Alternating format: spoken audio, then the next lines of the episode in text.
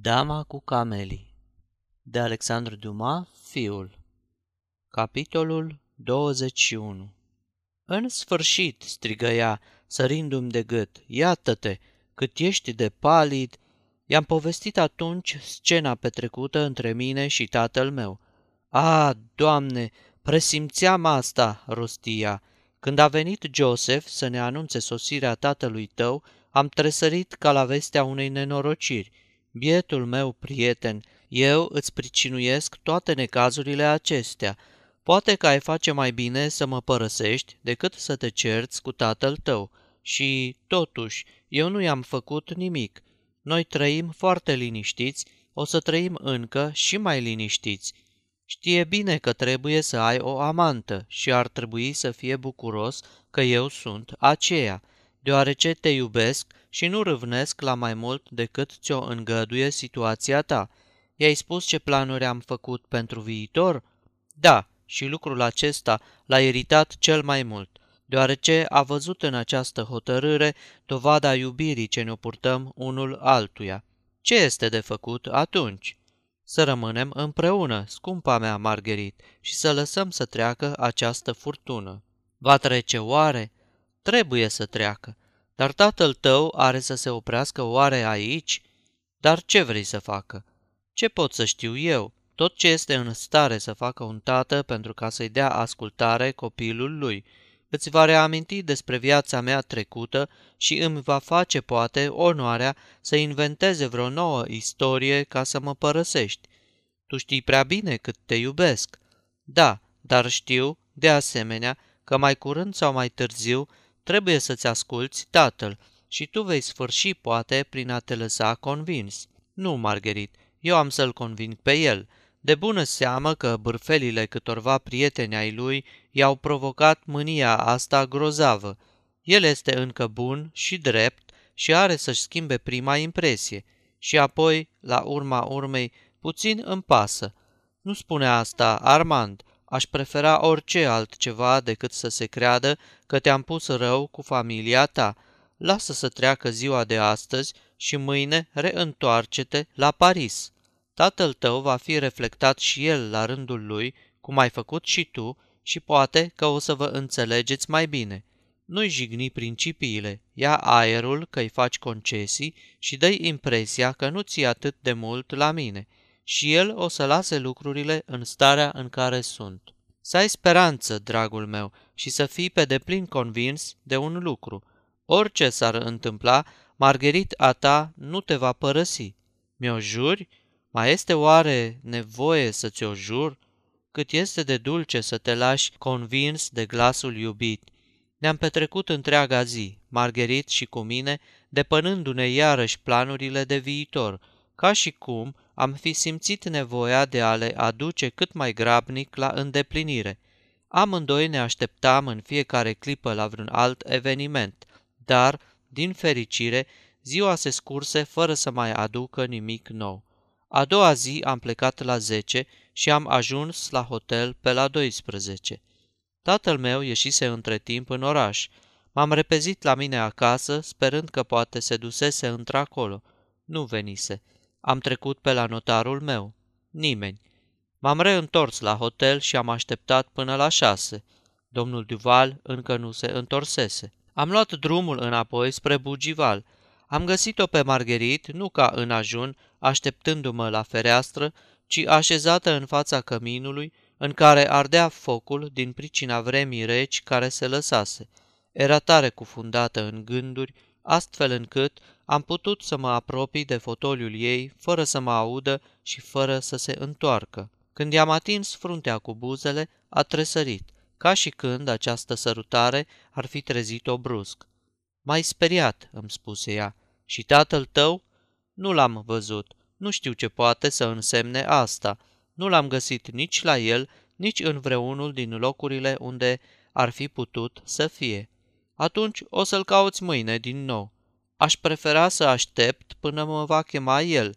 Am făcut, cred, tot ceea ce trebuia să fac. Nu, dragul meu, nu este nici de cum de ajuns. Trebuie să te duci din nou la tatăl tău chiar mâine. Pentru ce chiar mâine? De ce nu într-o altă zi? Pentru că, spuse Margherit, care mi se păru că roșește puțin la întrebarea pusă, pentru că va fi mai evidentă insistența ta, iar iertarea noastră va urma în acest chip mai repede. Tot restul zilei, Margherit a fost preocupată, distrată, tristă. Eram nevoit să-i repet de două ori ceea ce-i spuneam până când să-mi răspundă. Margherit punea starea ei de surescitare pe seama temerilor care le avea pentru viitor, în urma celor întâmplate de două zile încoace. Mi-am petrecut noaptea încercând să o liniștesc. A doua zi ea insistă să o pornesc la drum, mânată de o îngrijorare pe care nu mi-o puteam explica. Întocmai ca și în ajun, tatăl meu era absent, însă, la plecare, îmi lăsase scrisoarea următoare. Dacă revii să mă vezi astăzi, așteaptă-mă până la patru. Dacă nu m-am întors până la patru, vino mâine seară să iei masa cu mine. Trebuie să-ți vorbesc. Am așteptat până la ora indicată. Tatăl meu nu reapăru. Am plecat. Dacă în ajun o găsisem pe Margherit tristă, de asta dată am găsit-o cuprinsă de friguri și agitată. Când m-a văzut intrând, s-a aruncat de gâtul meu și mi-a plâns îndelung în brațe. Am întrebat-o ce înseamnă durerea aceasta neașteptată, a cărei întețire continuă mă îngrijora profund. Nu mi-a dat un răspuns precis, pretextând tot ceea ce poate să pretexteze o femeie când nu vrea să spună adevărul. Când s-a mai liniștit puțin, i-am povestit rezultatele călătoriei mele. I-am arătat apoi scrisoarea ce mi-o lăsase tatăl meu și am făcut reflexia că o puteam socoti drept un semn bun. La vederea scrisorii și auzindu-mi cuvintele, lacrimile îi se întețiră atât de mult încât am chemat-o pe Nanin și temându-mă de o criză de nervi, am culcat-o în pat pe biata fată, care plângea în hohote, fără să scoată măcar o silabă, ținându-mi mâinile între ale ei și sărutându-le necontenit. Am întrebat-o pe Nanin dacă, în timpul cât am lipsit, stăpâna sa nu primise cumva vreo scrisoare sau vreo vizită care ar fi putut să explice starea în care o găseam. Nanin îmi răspunse că nu venise nimeni și nici nu se primise vreo scrisoare. Cu toate acestea se petrecuse ceva din ajun și cu atât mai îngrijorător cu cât Margherita mi ascundea acest lucru. Spre seară păru ceva mai calmă, însă după ce m-a rugat să mă așez pe pat la picioarele ei, mi-a reîntărit de nenumărate ori credința în dragostea ce mi-o purta.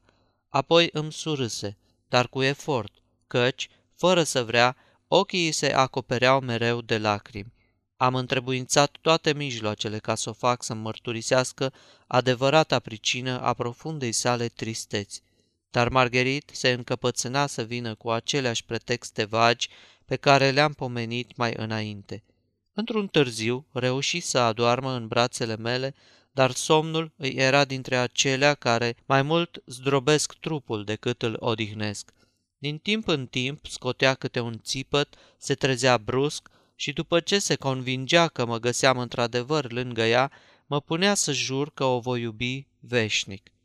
Nu înțelegeam nimic din toate aceste torente de durere care o ținură până spre dimineață. În zori, Margherit căzu într-un fel de somnolență. Nu închisese ochii de două nopți. Odihna nu i-a fost prea lungă. Cam pe la 11, Margherit se trezi și, văzându-mă și pe mine treaz, aruncă o privire în jur și strigă speriată. Ai și plecat?" Nu," i-am răspuns eu, luându-i mâinile, dar am vrut să te las să dormi. Este încă de vreme. La ce oră pleci la Paris? La patru. Așa de repede? Până atunci ai să rămâi cu mine, nu-i așa? Bineînțeles, ca de obicei. Ce fericire! Mergem să mâncăm?" reluă ea cu un aer distrat. Dacă vrei... Și pe urmă, ai să mă îmbrățișezi mult, mult până în clipa plecării? Da, și am să mă întorc cât mai repede cu putință. Ai să te întorci?" rostia, privindu-mă cu niște ochi rătăciți. Bineînțeles. Desigur, ai să te reîntorci de seară și eu te voi aștepta ca de obicei și mă vei iubi și vom fi fericiți așa cum suntem de când ne cunoaștem. Toate aceste cuvinte, rostite pe un ton atât de sacadat, păreau să ascundă același șir neîntrerupt de gânduri dureroase, încât tremuram de frică în fiecare clipă să nu o văd căzând în delir. Ascultă, Margherit, i-am spus eu, tu ești bolnavă, nu pot să plec și să te las astfel. Am să scriu tatălui meu să nu mă mai aștepte. Nu, nu, strigă ea brusc, să nu faci asta. Tatăl tău m-ar acuza, pe lângă altele, că te împiedic să te duci la el când vrea să te vadă. Nu, nu, trebuie să te duci la el, trebuie. De altminteri, nu sunt bolnavă, mă simt minunat. Am avut un vis urât și nu mă trezisem bine. asta e tot. Din acest moment, Margherit încercă să pară mai veselă, nici nu mai plânse. Când sosi ora la care trebuia să plec, am îmbrățișat-o și apoi am întrebat-o dacă n-ar vrea să mă întovărășească până la gară. Nădăjduiam că plimbarea o va mai distra puțin, iar aerul are să-i facă bine. Țineam, mai cu seamă, să rămân cât mai mult timp cu putință alături de ea. Margherit acceptă, își luă o mantilă pe ea și mă întovărăși împreună cu Nanin ca să nu se întoarcă singură. De 20 de ori am fost pe punctul de a nu mai pleca, dar speranța de a mă reîntoarce curând și teama de a nu-l supăra din nou pe tata mă întăriră în hotărâre și până în cele din urmă mă urcai în tren. Pe deseară i-am spus Margheritei în clipa despărțirii. Nu mi-a răspuns. S-a mai întâmplat odată ca Margherit să nu-mi răspundă exact la aceleași cuvinte și contele de G, îți amintești? Petrecuse noaptea la ea, dar aceste timpuri erau atât de îndepărtate încât mi se păreau șterse din memorie. Și dacă mă temeam de ceva, în niciun caz nu mi-era teamă că Margherit ar putea să mă înșele. Cum am sosit la Paris, am dat fuga la Prudence să o rog să vină să-i țină de urât Margheritei. Speram că verva și veselia ei o vor distra. Am intrat fără să mă anunț și am găsit-o pe Prudence făcându-și toaleta. A, exclamă ea pe un ton neliniștit. Margherit e cu dumneata? Nu. Cum se simte? E suferindă. Prin urmare, nu o să vină. Trebuia să vină? Doamna Duvernoa se roșii și îmi răspunse puțin încurcată. Voiam să spun, deoarece ai venit la Paris, nu o să vină și ea să vă întâlniți aici? Nu.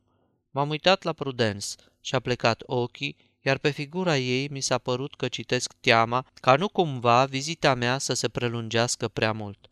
Veneam chiar să te rog, scumpa mea Prudence, dacă n-ai altceva de făcut, să te duci să o vezi pe Margherit în astă seară. Ai să-i ții de urât și poți să rămâi peste noapte la ea. Niciodată n-am mai văzut-o în starea în care se află astăzi și tremur de teamă să nu se îmbolnăvească. Iau masa în oraș, îmi răspunse Prudens, așa că n-am să o pot vedea astă seară pe Margherit. Am să o văd în schimb mâine. Mi-am luat ziua bună de la doamna Duvernoa, care mi s-a părut la fel de preocupată ca și Margherit, și am pornit spre tatăl meu, care, când m-a văzut, mi-a aruncat o privire scrutătoare. Apoi mi-a întins mâna. Cele două vizite ale tale mi-au făcut plăcere, Armand, îmi spuse el, și m-au făcut să sper că vei fi reflectat la cele discutate, după cum și eu, la rândul meu, am reflectat. Pot să-mi îngădui, tată, să te întreb care este rezultatul reflexiilor dumitale? Rezultatul la care am ajuns, prietene, este că am exagerat importanța informațiilor primite și mi-am permis să fiu mai puțin sever cu tine. Ce spui, tată?" am strigat eu, plin de bucurie. Spun, scumpul meu copil, că trebuie ca orice tânăr să-și aibă o iubită, iar după noile informații, prefer să te știu amantul domnișoarei Gotier decât al alteia. Ce minunat ești, tată, cât mă faci de fericit! Mai vorbirăm astfel câtva timp și apoi ne așezarăm la masă. Tot timpul cât a durat cina, tata a fost încântător. Ardeam de nerăbdare să mă reîntorc la Bugival, să-i povestesc Margheritei fericita întorsătură. În fiecare clipă priveam la pendulă.